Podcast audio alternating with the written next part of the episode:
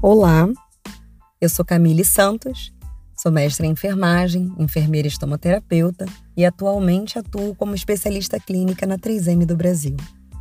Hoje nós vamos abordar lesões de pele relacionadas ao uso de adesivos médicos na pele adjacente ao catéter. Um problema clínico que pode estar associado ao catéter venoso central.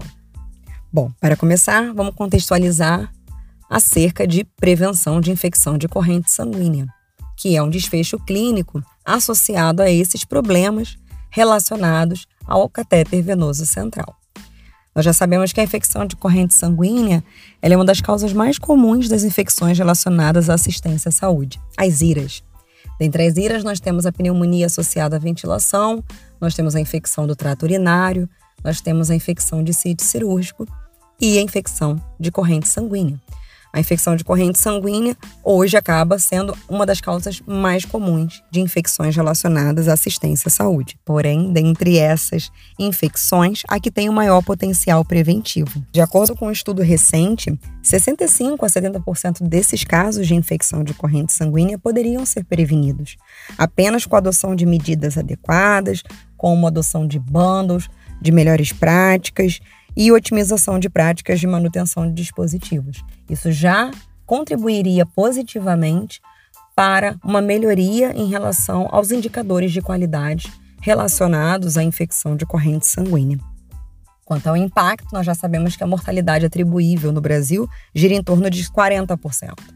É um número relativamente significativo, né, num cenário onde nós temos outras infecções relacionadas à assistência à saúde.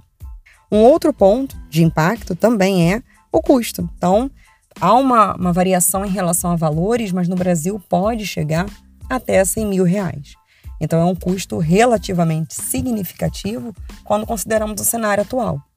Logo, conhecer os problemas clínicos associados ao cateter venoso central pode contribuir para a realização das melhores práticas nesse cenário.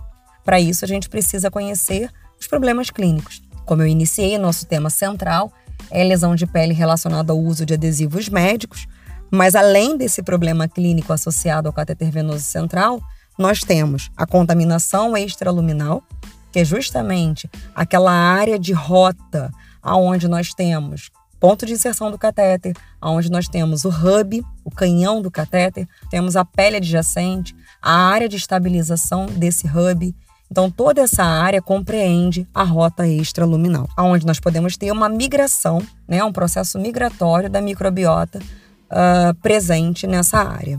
Outro problema clínico associado ao catéter venoso central é a contaminação intraluminal, justamente pelos conectores do catéter, pelas ponteiras, pelas vias ou lumens. Outro problema clínico associado também ao catéter venoso central, nós podemos citar a complicação infecciosa, né, onde traz uh, a importância de termos curativos que conferem proteção através de barreiras bacterianas e virais, que vão contribuir justamente numa maior amplitude em relação à proteção de micro-organismos que possam alcançar essa área. Outro problema clínico também associado ao catéter venoso central são as complicações mecânicas. Então, as perdas acidentais desses catéteres. Nós temos um cenário que muitos pacientes são pronados. Uma das complicações dos pacientes pronados é a perda acidental desse catéter, justamente no movimento, né? nessa, nessa mudança de decúbito ali, da, justamente de decúbito ventral para decúbito dorsal, e a flebite mecânica. Então, também pode ser um problema associado, é, um problema clínico associado ao catéter venoso central. Então, diante disso, nós temos que focar. Nosso assunto de hoje será direcionado a um desses problemas clínicos, que é a lesão de pele relacionada ao uso de adesivos médicos. Para os Estados Unidos, nós podemos citar a sigla MARSI, M-A-R-S-I que seriam injúrias relacionadas ao adesivo médico. Para uma publicação mais recente do Infusion Nurse Society, o INES 2021, ele traz CASI como uma opção também de definir as lesões que estão associadas ao catéter, as lesões de pele associadas ao catéter. Então, CASI, C-A-S-I, são as lesões que estão relacionadas a esse catéter. Não, ele não direciona para qual catéter, mas ele coloca em relação a esse acesso vascular. Então vamos entender como que essa lesão ocorre. Né? Essa lesão ela pode acontecer uh, por uma troca recorrente desse curativo, por repetidas fixações. Um paciente uh, com sudorese, um paciente que pode ter um sangramento intenso, ou um paciente que faça uso de anticoagulante que contribua para esse sangramento mais ativo. Então, esse cenário pode acabar contribuindo para a lesão de pele. Outro cenário que também pode contribuir para a lesão de pele é quando nós utilizamos o antisséptico para o preparo de pele. De um modo geral, temos o uso da clorexidina em larga escala para o preparo dessa pele, para a antisepsia dessa pele. E a clorexidina ela tem um tempo de secagem. É muito importante que esse tempo de secagem espontânea seja respeitado. Acaba que a clorexidina e o álcool têm tempos de secagem diferentes. A clorexidina demora um pouquinho mais do que o álcool para secar, então é importante que se respeite esse tempo de secagem, porque a presença de umidade desse, desse antisséptico na pele em contato com o adesivo que será que estará presente no curativo que vai vir para cobrir esse catéter, pode sim ocorrer ali um casamento, né, uma reação química entre uma química, a química do adesivo e a química do antisséptico, uma vez úmida, pode contribuir assim para a ocorrência de uma dermatite irritativa.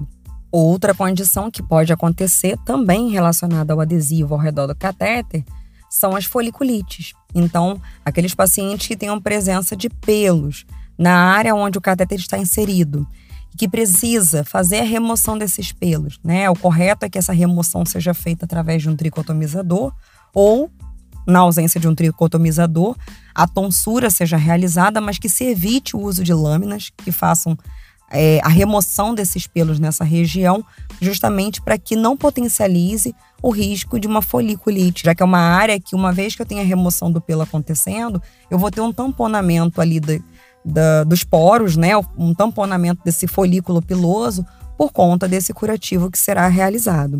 Outra condição que também é comum é a lesão por tensão ou bolha, que ocorre quando nós esticamos o curativo, né? De alguma forma, de alguma forma conferimos uma tensão naquele dorso, seja ele um filme transparente, seja ele uma fita microporosa estéreo, e quando nós fazemos é, essa tração, né, esse estiramento do material, ele tem memória. E uma vez colocado na pele, sobre a pele, ele pode tentar voltar para a posição inicial, que assim foi formatado, e nessa tentativa de voltar para a posição inicial, ele acaba esmagando aquela área de pele ali, né? O que pode acabar contribuindo para uma lesão por tensão ou bolha.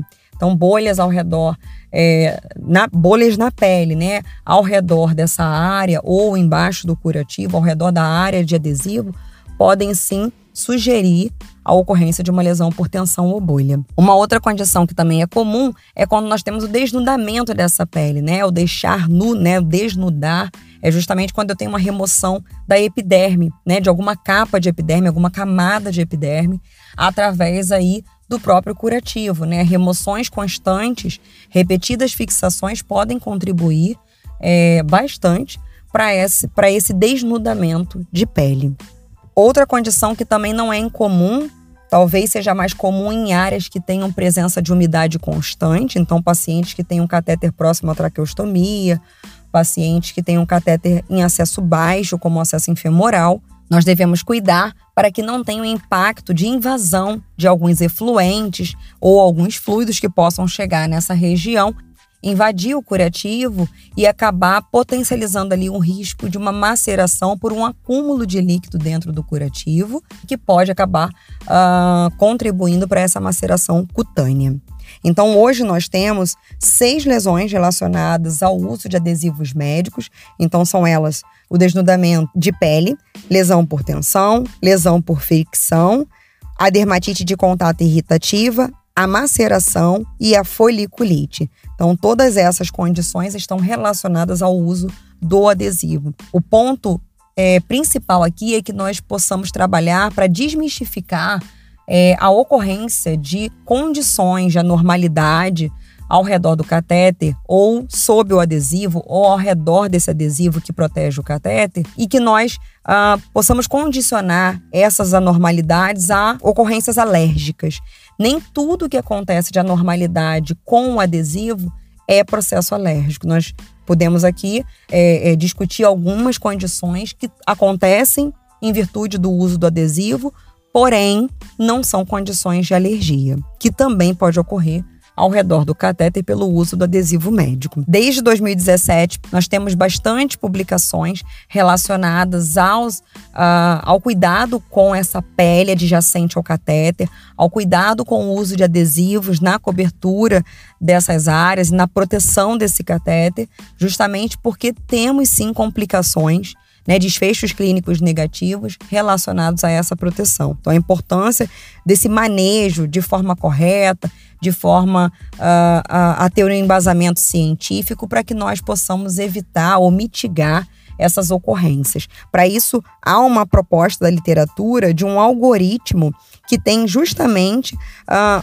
pontos de abordagem para que ele possa contribuir uh, de alguma forma na prevenção de lesão de pele relacionada ao uso de adesivos médicos. E aí, mais recente, nós tivemos agora, né, em 2021, tá super recente essa publicação, do AINES corroborando com essa temática, com a importância dessa temática, de nós nos atentarmos para a prevenção de danos ao redor do catéter, já que esses danos podem contribuir também para a colonização da área, para o processo migratório e o alcance de micro-organismos, né, a chegada deles à corrente sanguínea através do processo migratório. Então, o ideal é que nós não percamos ali é, camadas de epiderme, que possamos ali uh, contribuir para um cenário de invasão desses micro-organismos e um desfecho clínico como uma infecção de corrente sanguínea. E com isso, o ANES nos trouxe CASE, que é a lesão de pele associada ao catéter, corroborando com essa temática